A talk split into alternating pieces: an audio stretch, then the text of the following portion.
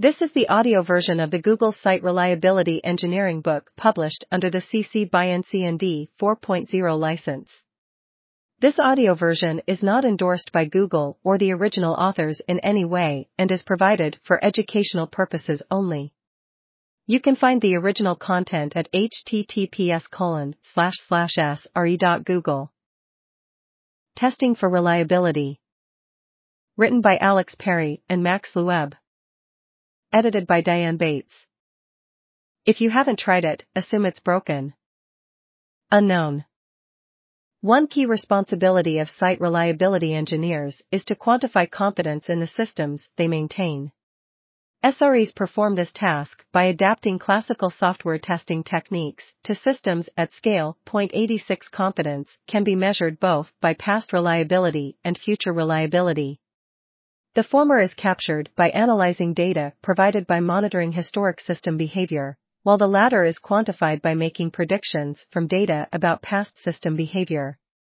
In order for these predictions to be strong enough to be useful, one of the following conditions must hold.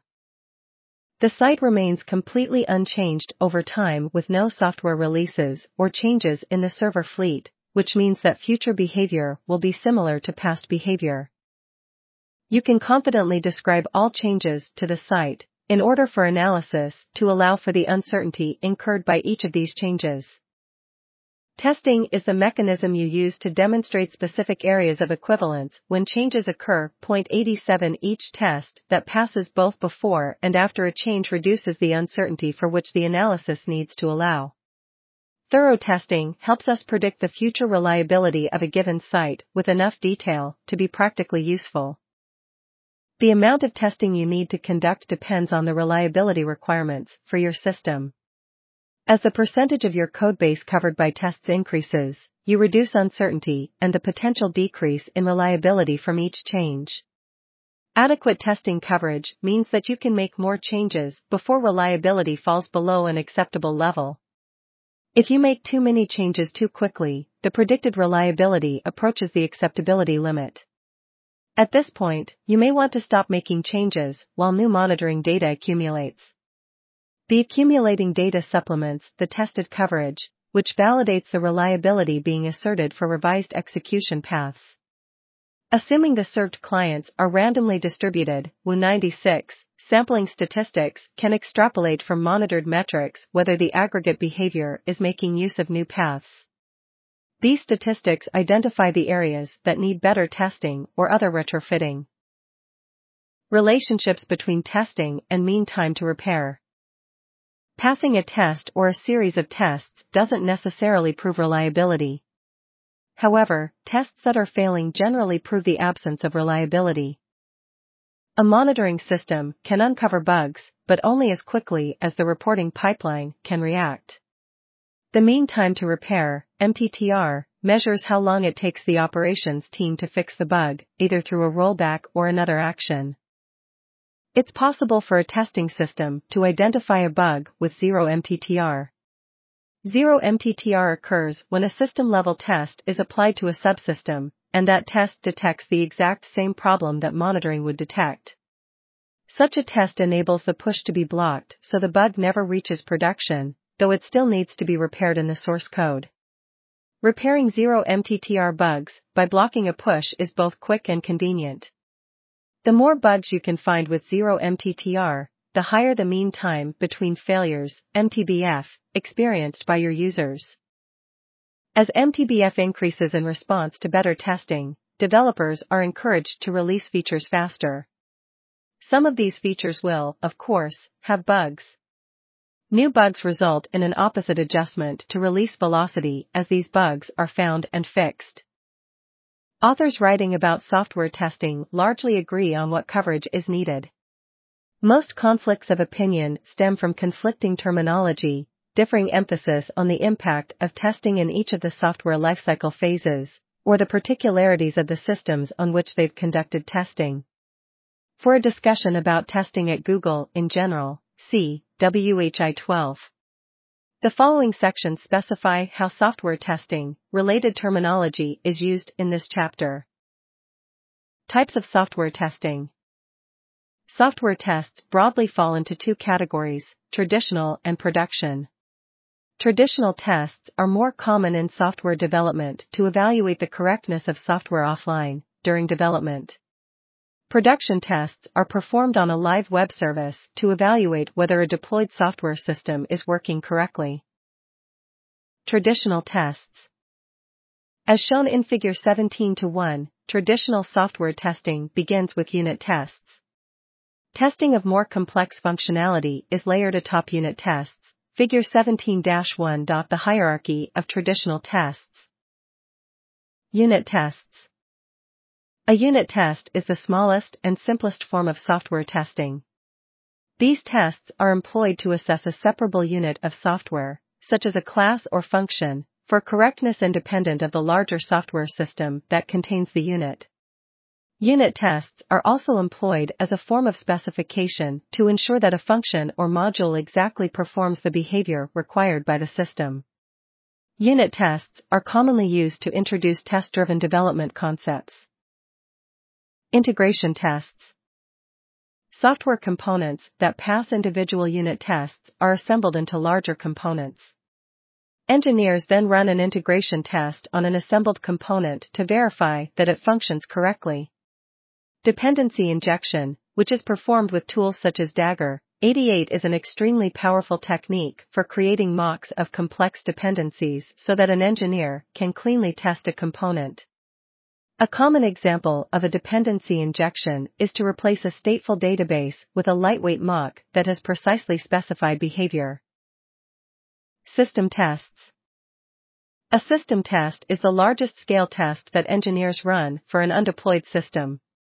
All modules belonging to a specific component, such as a server that passed integration tests, are assembled into the system. Then the engineer tests the end-to-end functionality of the system. System tests come in many different flavors, smoke tests smoke tests, in which engineers test very simple but critical behavior, are among the simplest type of system tests. Smoke tests are also known as sanity testing, and serve to short-circuit additional and more expensive testing performance tests once basic correctness is established via a smoke test. A common next step is to write another variant of a system test to ensure that the performance of the system stays acceptable over the duration of its lifecycle. Because response times for dependencies or resource requirements may change dramatically during the course of development, a system needs to be tested to make sure that it doesn't become incrementally slower without anyone noticing before it gets released to users. For example, a given program may evolve to need 32 gigabytes of memory when it formerly only needed 8 gigabytes, or a 10 milliseconds response time might turn into 50 milliseconds, and then into 100 milliseconds. A performance test ensures that over time, a system doesn't degrade or become too expensive. Regression tests Another type of system test involves preventing bugs from sneaking back into the codebase.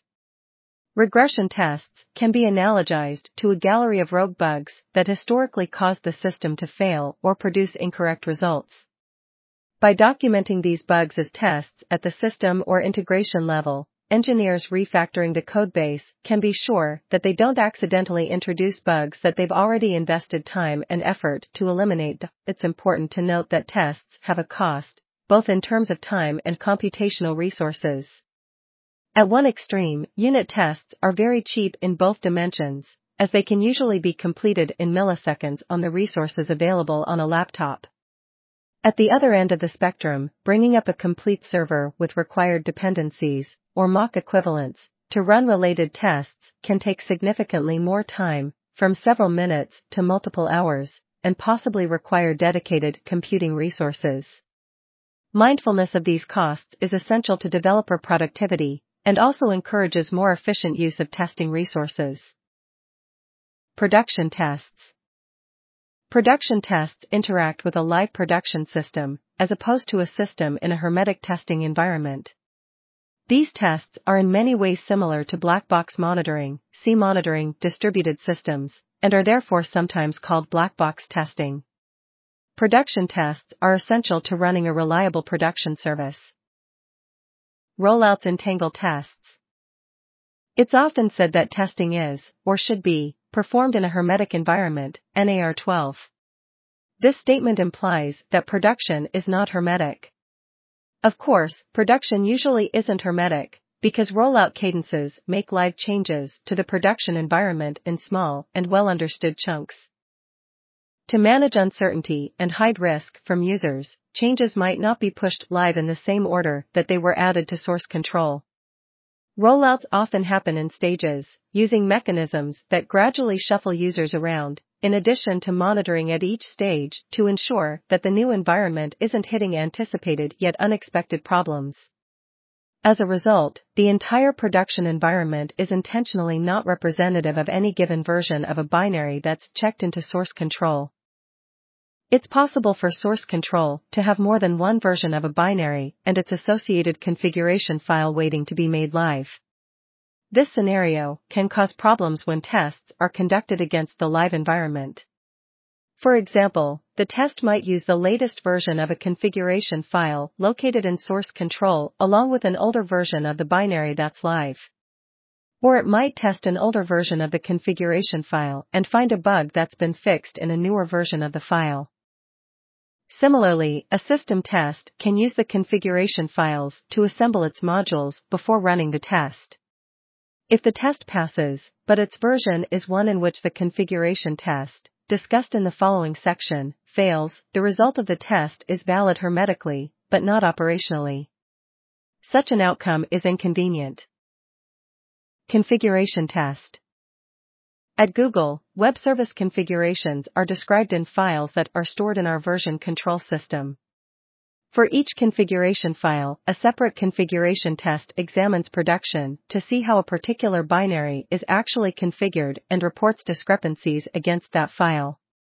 Such tests are inherently not hermetic, as they operate outside the test infrastructure sandbox. Configuration tests are built and tested for a specific version of the checked-in configuration file. Comparing which version of the test is passing in relation to the goal version for automation implicitly indicates how far actual production currently lags behind ongoing engineering work. These non-hermetic configuration tests tend to be especially valuable as part of a distributed monitoring solution since the pattern of passes slash fails across production can identify paths through the service stack that don't have sensible combinations of the local configurations. The monitoring solutions rules try to match paths of actual user requests from the trace logs against that set of undesirable paths. Any matches found by the rules become alerts that ongoing releases and or pushes are not proceeding safely and remedial action is needed. Configuration tests can be very simple when the production deployment uses the actual file content and offers a real-time query to retrieve a copy of the content. In this case, the test code simply issues that query and diffs the response against the file. The tests become more complex when the configuration does one of the following. Implicitly incorporates defaults that are built into the binary, meaning that the tests are separately versioned as a result. Passes through a preprocessor, such as bash into command line flags, rendering the tests subject to expansion rules specifies behavioral context for a shared runtime, making the tests depend on that runtime's release schedule. Stress test. In order to safely operate a system, SREs need to understand the limits of both the system and its components. In many cases, individual components don't gracefully degrade beyond a certain point, instead, they catastrophically fail. Engineers use stress tests to find the limits on a web service. Stress tests answer questions such as How full can a database get before writes start to fail? How many queries a second can be sent to an application server before it becomes overloaded, causing requests to fail? Canary test. The canary test is conspicuously absent from this list of production tests. The term canary comes from the phrase canary in a coal mine, and refers to the practice of using a live bird to detect toxic gases before humans were poisoned. To conduct a canary test, a subset of servers is upgraded to a new version or configuration and then left in an incubation period. Should no unexpected variances occur, the release continues and the rest of the servers are upgraded in a progressive fashion. Point 89 Should anything go awry, the modified servers can be quickly reverted to a known good state. We commonly refer to the incubation period for the upgraded servers as baking the binary. A canary test isn't really a test, rather, it's structured user acceptance. Whereas configuration and stress tests confirm the existence of a specific condition over deterministic software, a canary test is more ad hoc. It only exposes the code under test to less predictable live production traffic, and thus, it isn't perfect and doesn't always catch newly introduced faults. To provide a concrete example of how a canary might proceed, Consider a given underlying fault that relatively rarely impacts user traffic and is being deployed with an upgrade rollout that is exponential. We expect a growing cumulative number of reported variances CU equals arqueris, the rate of those reports, UIS the order of the fault, defined later, MKIS the period over which the traffic grows by a factor of, or 172%.90. In order to avoid user impact, a rollout that triggers undesirable variances needs to be quickly rolled back to the prior configuration. In the short time it takes automation to observe the variances and respond, it is likely that several additional reports will be generated. Once the dust has settled, these reports can estimate both the cumulative number count rater. Dividing and correcting for gives an estimate of u, the order of the underlying fault. Point 91, some examples. U equals 1, the user's request encountered code that is simply broken. U equals 2, this user's request randomly damages data that a future user's request may see. U equals 3, the randomly damaged data is also a valid identifier to a previous request. Most bugs are of order 1, they scale linearly with the amount of user traffic per 07. You can generally track down these bugs by converting logs of all requests with unusual responses into new regression tests. This strategy doesn't work for higher order bugs. A request that repeatedly fails if all the preceding requests are attempted in order will suddenly pass if some requests are omitted. It is important to catch these higher order bugs during release because otherwise, operational workload can increase very quickly. Keeping the dynamics of higher versus lower order bugs in mind, when you are using an exponential rollout strategy, it isn't necessary to attempt to achieve fairness among fractions of user traffic. As long as each method for establishing a fraction uses the same kinterval, the estimate of u will be valid even though you can't yet determine which method was instrumental in illuminating the fault. Using many methods sequentially while permitting some overlap keeps the value of small. This strategy minimizes the total number of user visible variances while still allowing an early estimate of u, hoping for one, of course. Creating a test and build environment.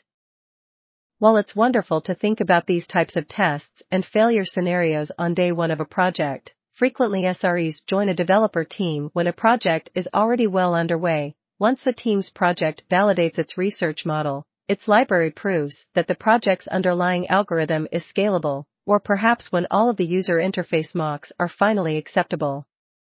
The team's codebase is still a prototype and comprehensive testing hasn't yet been designed or deployed. In such situations, where should your testing efforts begin? Conducting unit tests for every key function and class is a completely overwhelming prospect if the current test coverage is low or non-existent. Instead, start with testing that delivers the most impact with the least effort. You can start your approach by asking the following questions. Can you prioritize the codebase in any way? To borrow a technique from feature development and project management, if every task is high priority, none of the tasks are high priority.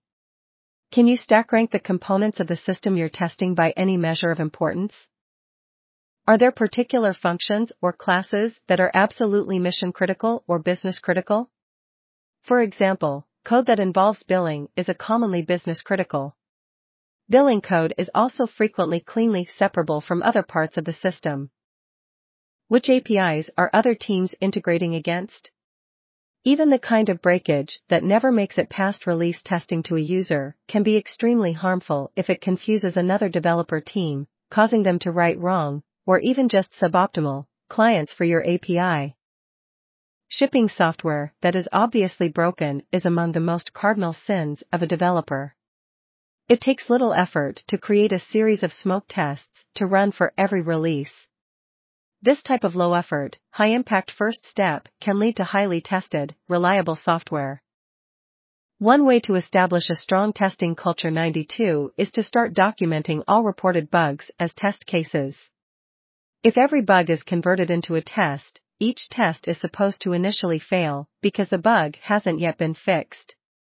As engineers fix the bugs, the software passes testing and you're on the road to developing a comprehensive regression test suite. Another key task for creating well-tested software is to set up a testing infrastructure. The foundation for a strong testing infrastructure is a version source control system that tracks every change to the codebase. Once source control is in place, you can add a continuous build system that builds the software and runs tests every time code is submitted. We found it optimal if the build system notifies engineers the moment a change breaks a software project. At the risk of sounding obvious, it's essential that the latest version of a software project in source control is working completely. When the build system notifies engineers about broken code, they should drop all of their other tasks and prioritize fixing the problem. It is appropriate to treat defects this seriously for a few reasons. It's usually harder to fix what's broken if there are changes to the codebase after the defect is introduced.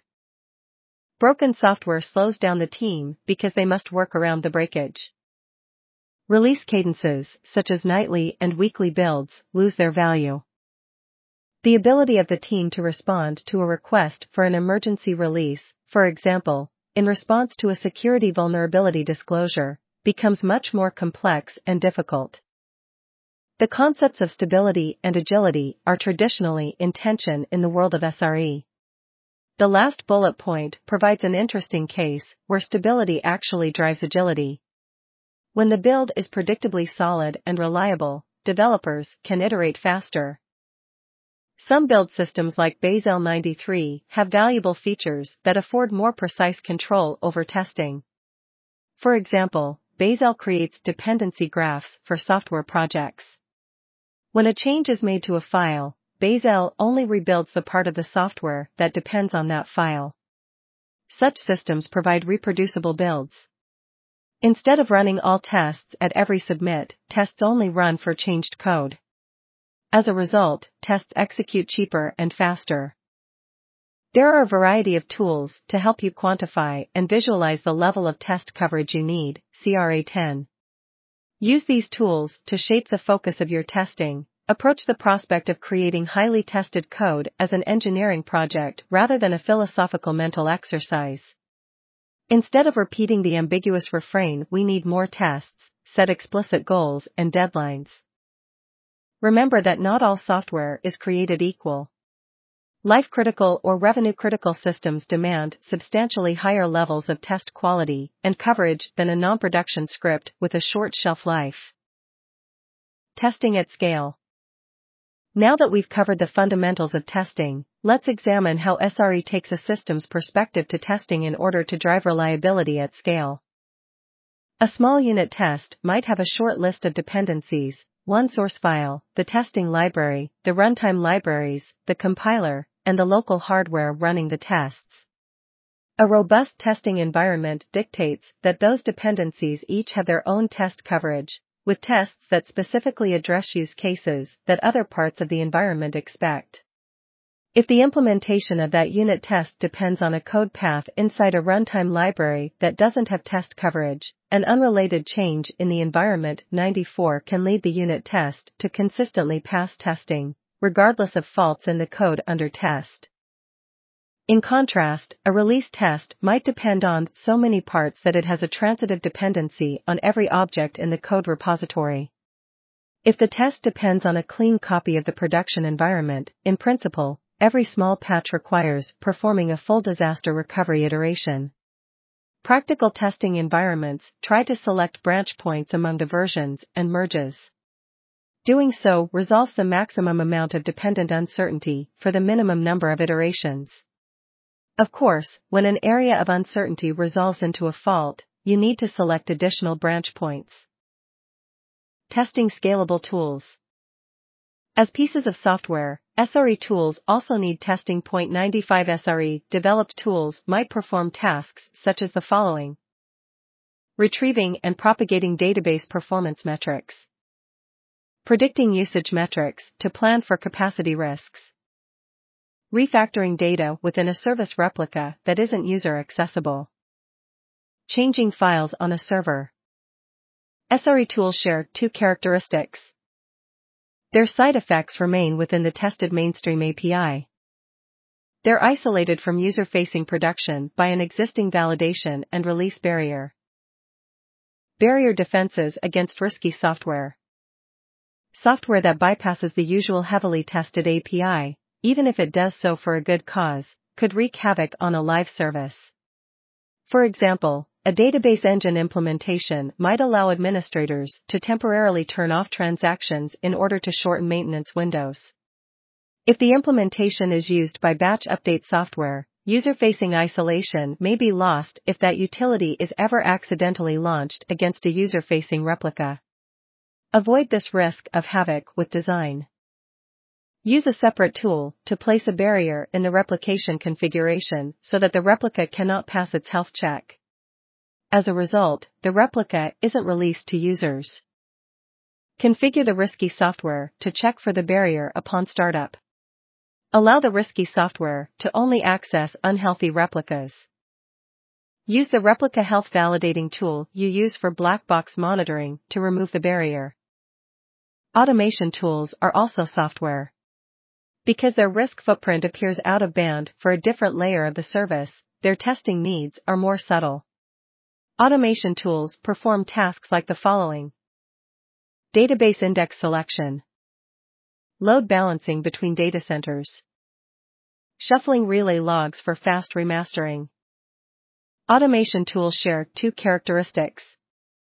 The actual operation performed is against a robust, predictable, and well-tested API.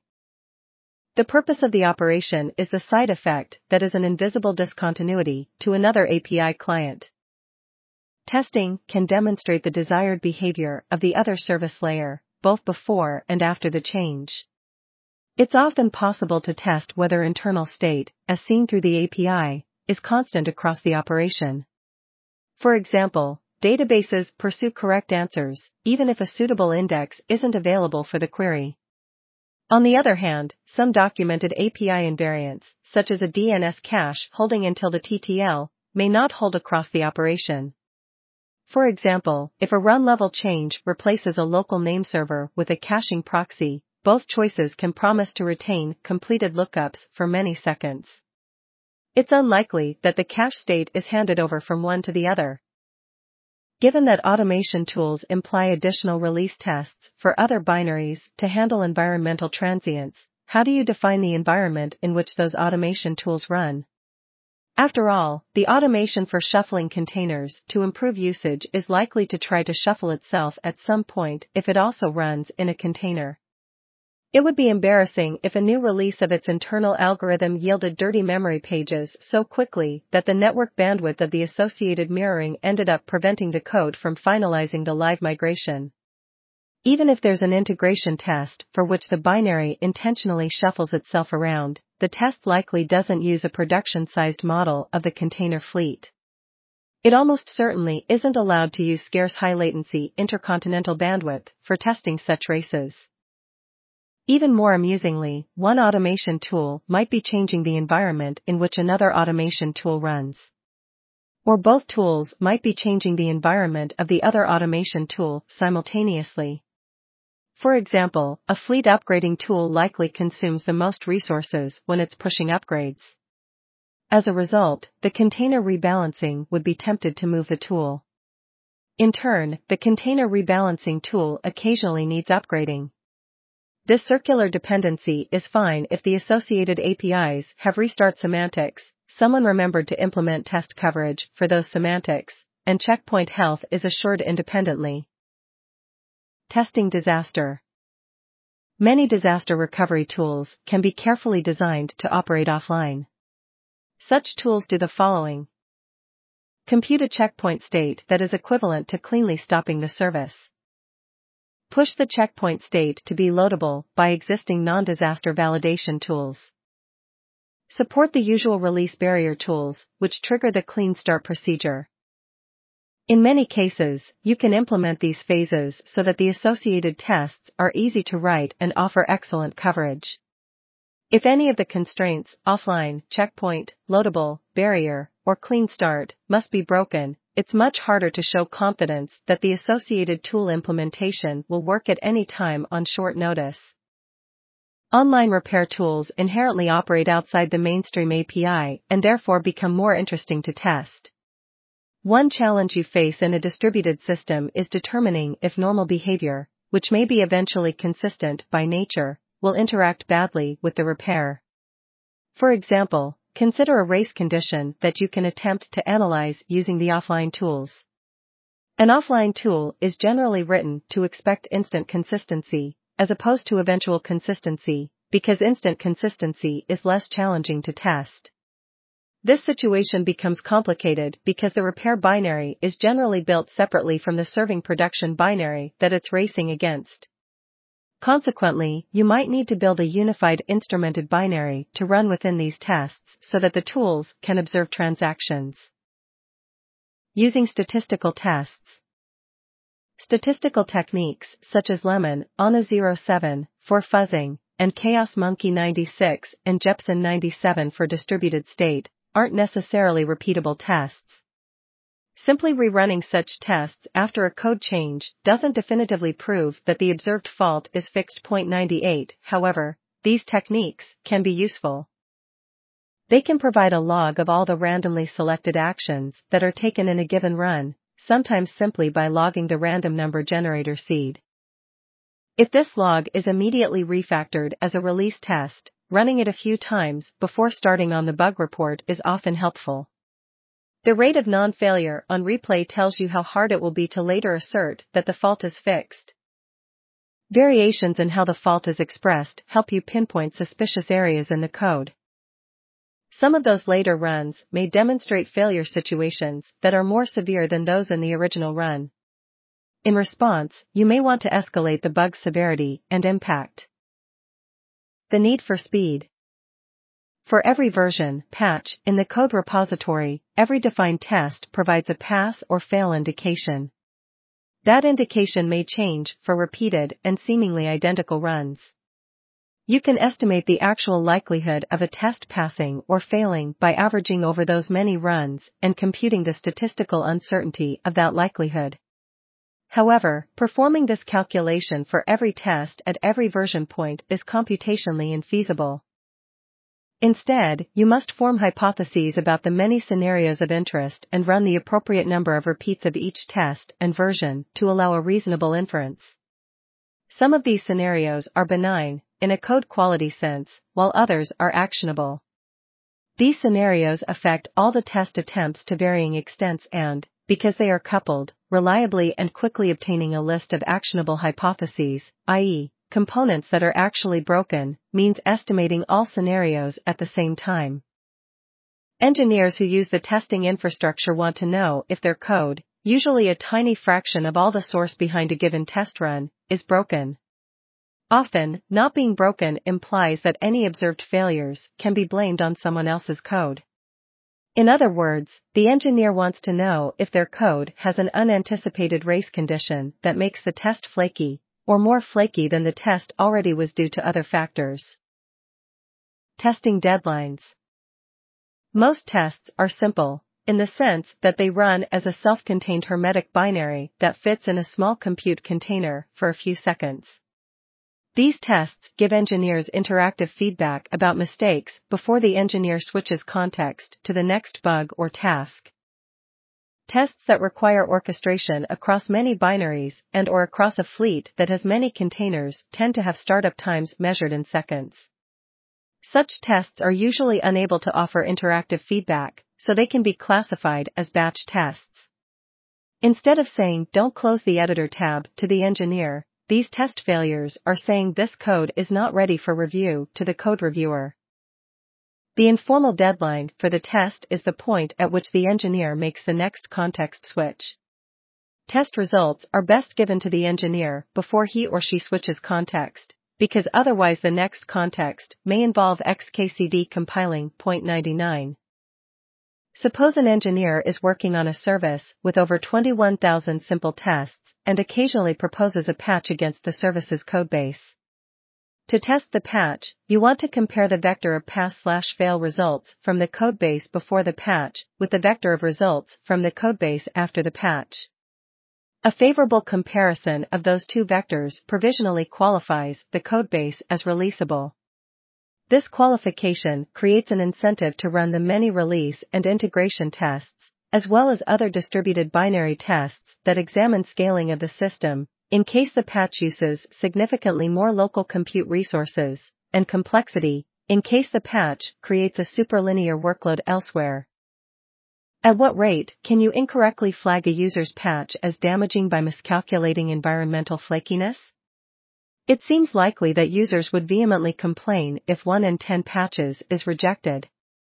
But a rejection of one patch among 100 perfect patches might go without comment. This means you're interested in the 42,000th root, one for each defined test before the patch, and one for each defined test after the patch, of 0.99, the fraction of patches that are accepted. This calculation, suggests that those individual tests must run correctly over 99.9999% of the time. Hmm. Pushing to production. While production configuration management is commonly kept in a source control repository, configuration is often separate from the developer source code. Similarly, the software testing infrastructure often can't see production configuration. Even if the two are located in the same repository, changes for configuration management are made in branches and or a segregated directory tree that test automation has historically ignored. In a legacy corporate environment where software engineers develop binaries and throw them over the wall to the administrators who update the servers, segregation of testing infrastructure and production configuration is at best annoying, and at worst can damage reliability and agility. Such segregation might also lead to tool duplication. In a nominally integrated ops environment, this segregation degrades resiliency because it creates subtle inconsistencies between the behavior for the two sets of tools. This segregation also limits project velocity because of commit races between the versioning systems. In the SRE model, the impact of segregating testing infrastructure from production configuration is appreciably worse, as it prevents relating the model describing production to the model describing the application behavior. This discrepancy impacts engineers who want to find statistical inconsistencies in expectations at development time. However, this segregation doesn't slow down development so much as prevent the system architecture from changing, because there is no way to eliminate migration risk. Consider a scenario of unified versioning and unified testing, so that the SRE methodology is applicable. What impact would the failure of a distributed architecture migration have? A fair amount of testing will probably occur. So far, it's assumed that a software engineer would likely accept the test system giving the wrong answer one time in 10 or so. What risk are you willing to take with the migration if you know that testing may return a false negative and the situation could become really exciting, really quickly? Clearly, some areas of test coverage need a higher level of paranoia than others. This distinction can be generalized. Some test failures are indicative of a larger impact risk than other test failures. Expect testing fail. Not too long ago, a software product might have released once per year. Its binaries were generated by a compiler toolchain over many hours or days, and most of the testing was performed by humans against manually written instructions. This release process was inefficient, but there was little need to automate it. The release effort was dominated by documentation, data migration, user retraining, and other factors. Mean time between failure, MTBF, for those releases was one year, no matter how much testing took place. So many changes happened per release that some user visible breakage was bound to be hiding in the software. Effectively, the reliability data from the previous release was irrelevant for the next release. Effective API slash ABI management tools and interpreted languages that scale to large amounts of code now support building and executing a new software version every few minutes. In principle, a sufficiently large army of humans 100 could complete testing on each new version using the methods described earlier and achieve the same quality bar for each incremental version. Even though ultimately only the same tests are applied to the same code, that final software version has higher quality in the resulting release that ships annually. This is because in addition to the annual versions, the intermediate versions of the code are also being tested. Using intermediates, you can unambiguously map problems found during testing back to their underlying causes and be confident that the whole issue, and not just the limited symptom that was exposed, is fixed. This principle of a shorter feedback cycle is equally effective when applied to automated test coverage. If you let users try more versions of the software during the year, the MTBF suffers because there are more opportunities for user visible breakage. However, you can also discover areas that would benefit from additional test coverage. If these tests are implemented, each improvement protects against some future failure. Careful reliability management combines the limits on uncertainty due to test coverage with the limits on user visible faults in order to adjust the release cadence. This combination maximizes the knowledge that you gain from operations and end users. These gains drive test coverage and, in turn, product release velocity. If an SRE modifies a configuration file or adjusts an automation tool strategy, as opposed to implementing a user feature, the engineering work matches the same conceptual model. When you are defining a release cadence based on reliability, it often makes sense to segment the reliability budget by functionality, or, more conveniently, by team. In such a scenario, the feature engineering team aims to achieve a given uncertainty limit that affects their goal release cadence.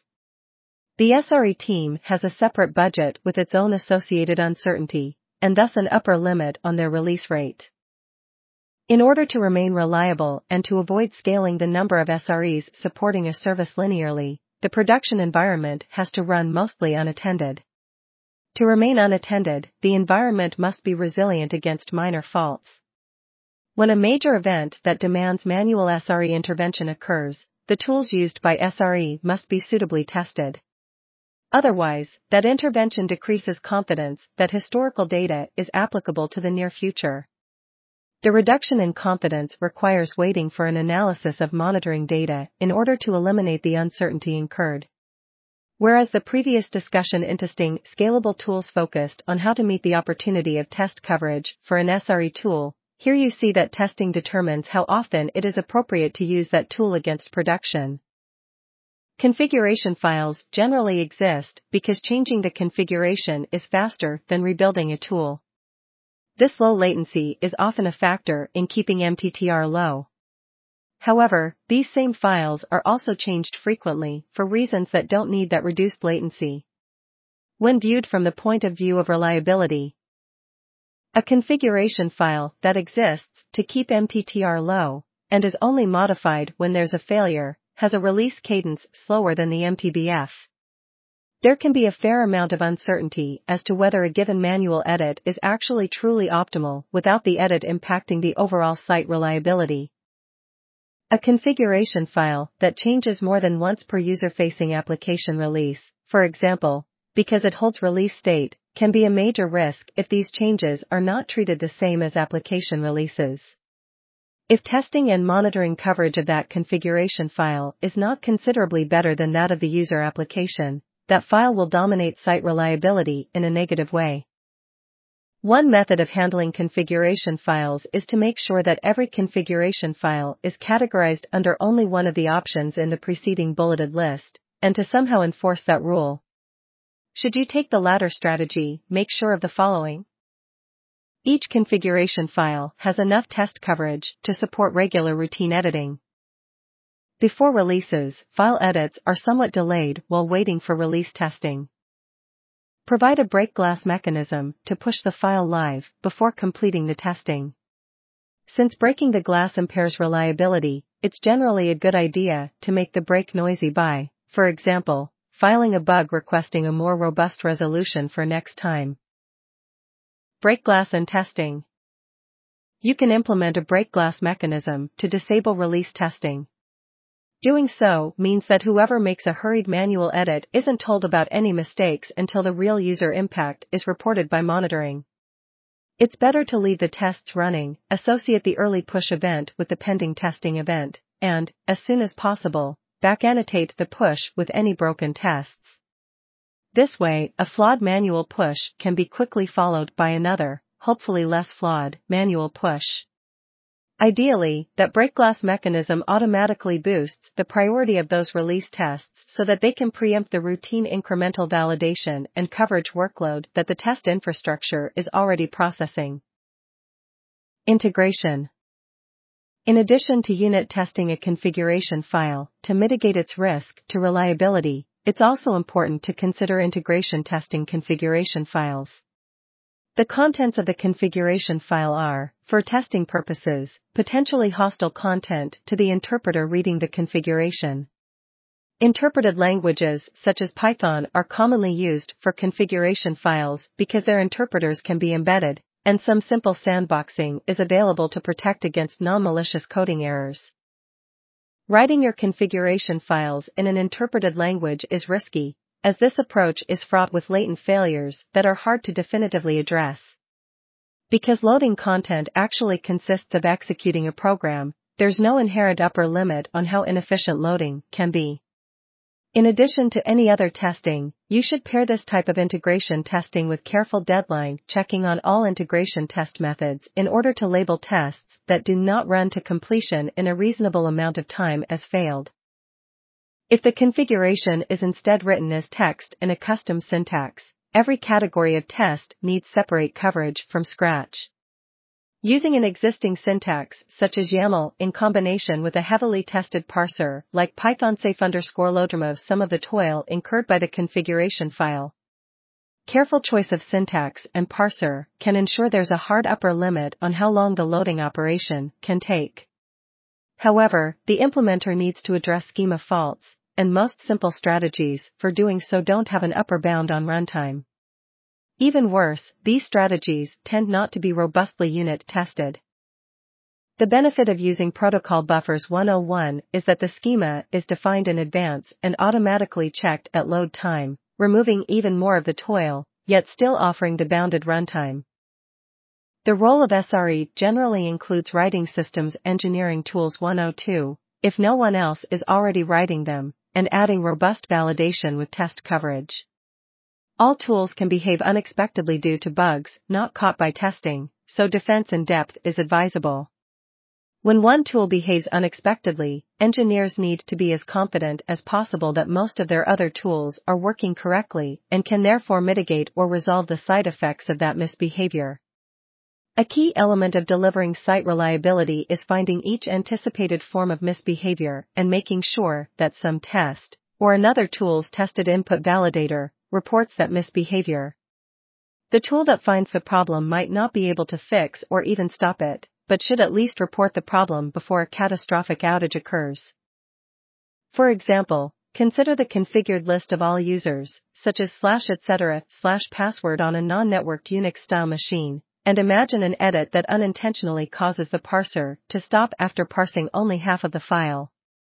Because recently created users haven't loaded, the machine will most likely continue to run without problem, and many users may not notice the fault. The tool that maintains home directories can easily notice the mismatch between the actual directories present and those implied by the partial user list and urgently report the discrepancy. This tool's value lies in reporting the problem, and it should avoid attempting to remediate on its own by deleting lots of user data. Production probes. Given that testing specifies acceptable behavior in the face of known data, while monitoring confirms acceptable behavior in the face of unknown user data, it would seem that major sources of risk, both the known and the unknown, are covered by the combination of testing and monitoring. Unfortunately, actual risk is more complicated. Known good requests should work, while known bad requests should error. Implementing both kinds of coverage as an integration test is generally a good idea. You can replay the same bank of test requests as a release test.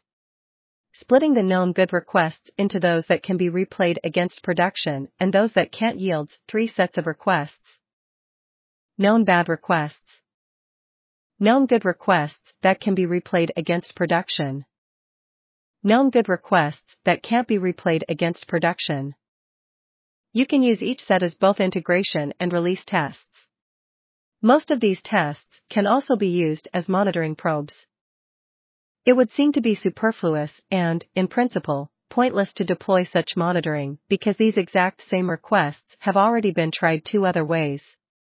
However, those two ways were different for a few reasons. The release test probably wrapped the integrated server with a front end and a fake backend. The probe test probably wrapped the release binary with a load balancing front end and a separate scalable persistent backend. Frontends and backends probably have independent release cycles. It's likely that the schedules for those cycles occur at different rates due to their adaptive release cadences. Therefore, the monitoring probe running in production is a configuration that wasn't previously tested. Those probes should never fail, but what does it mean if they do fail? Either the front-end API, from the load balancer, or the backend API, to the persistent store, is not equivalent between the production and release environments. Unless you already know why the production and release environments aren't equivalent, the site is likely broken. The same production updater that gradually replaces the application also gradually replaces the probes so that all four combinations of old or new probes sending requests to old or new applications are being continuously generated. That updater can detect when one of the four combinations is generating errors and roll back to the last known good state. Usually, the updater expects each newly started application instance to be unhealthy for a short time as it prepares to start receiving lots of user traffic. If the probes are already inspected as part of the readiness check, the update safely fails indefinitely, and no user traffic is ever routed to the new version. The update remains paused until engineers have time and inclination to diagnose the fault condition and then encourage the production updater to cleanly roll back. This production test by probe does indeed offer protection to the site, plus clear feedback to the engineers. The earlier that feedback is given to engineers, the more useful it is. It's also preferable that the test is automated so that the delivery of warnings to engineers is scalable. Assume that each component has the older software version that's being replaced and the newer version that's rolling out, now or very soon. The newer version might be talking to the old version's peer, which forces it to use the deprecated API. Or the older version might be talking to a peer's newer version, using the API which, at the time the older version was released, didn't work properly yet. But it works now, honest. You'd better hope those tests for future compatibility, which are running as monitoring probes, had good API coverage.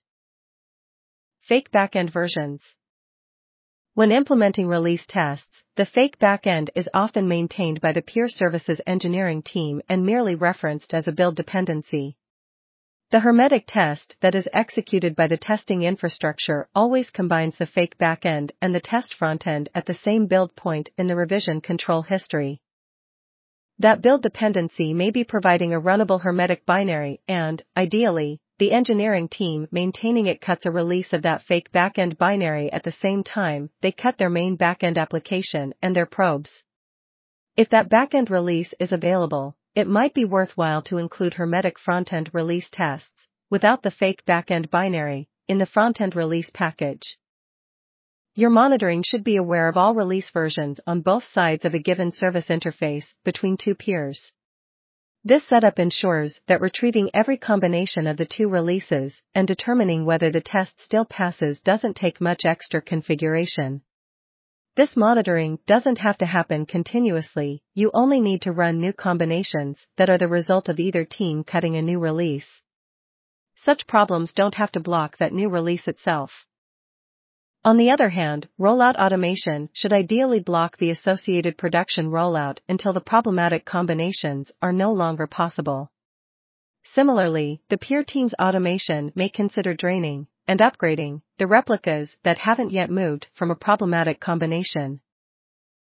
Conclusion Testing is one of the most profitable investments engineers can make to improve the reliability of their product.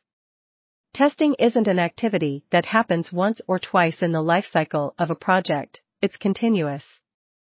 The amount of effort required to write good tests is substantial, as is the effort to build and maintain infrastructure that promotes a strong testing culture.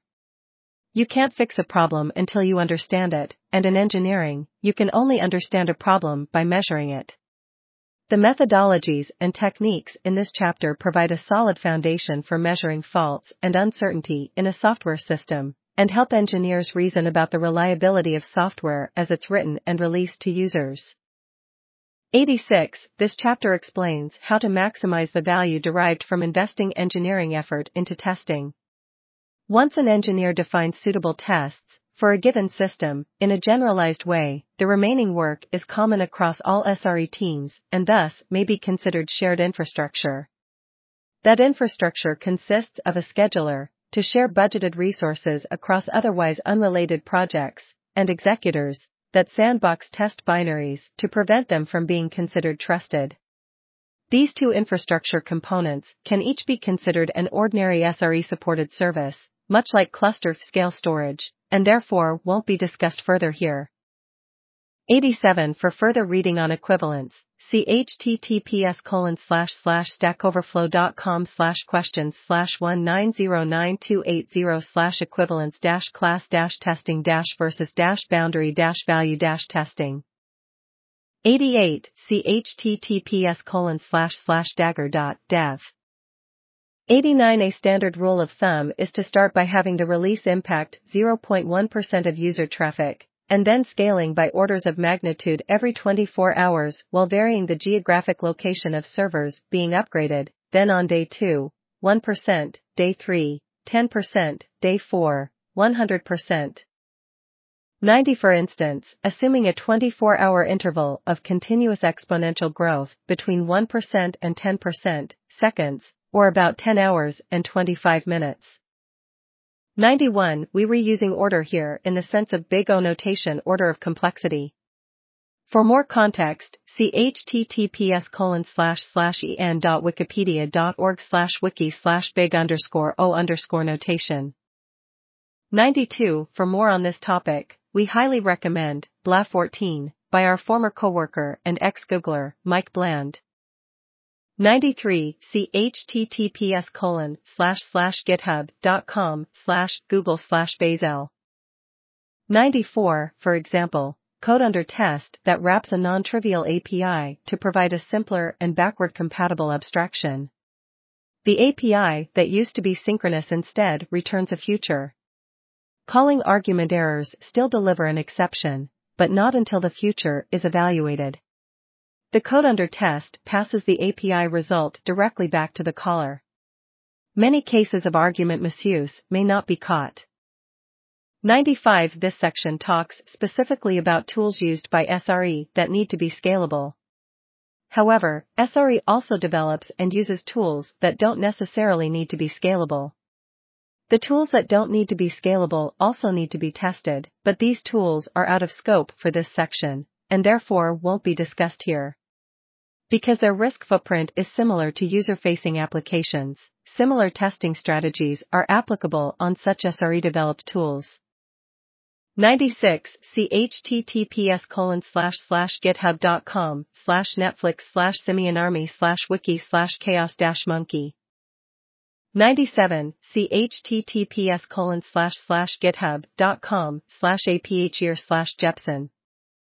98 Even if the test run is repeated with the same random seed so that the task kills are in the same order, there is no serialization between the kills and the fake user traffic. Therefore, there's no guarantee that the actual previously observed code path will now be exercised again. 99. See https colon slash slash xkcd.com slash 303. 100 perhaps acquired through Mechanical Turk or similar services. 101 see https colon slash slash github.com slash google slash protobuf 102 not because software engineers shouldn't write them Tools that cross between technology verticals and span abstraction layers tend to have weak associations with many software teams and a slightly stronger association with systems teams.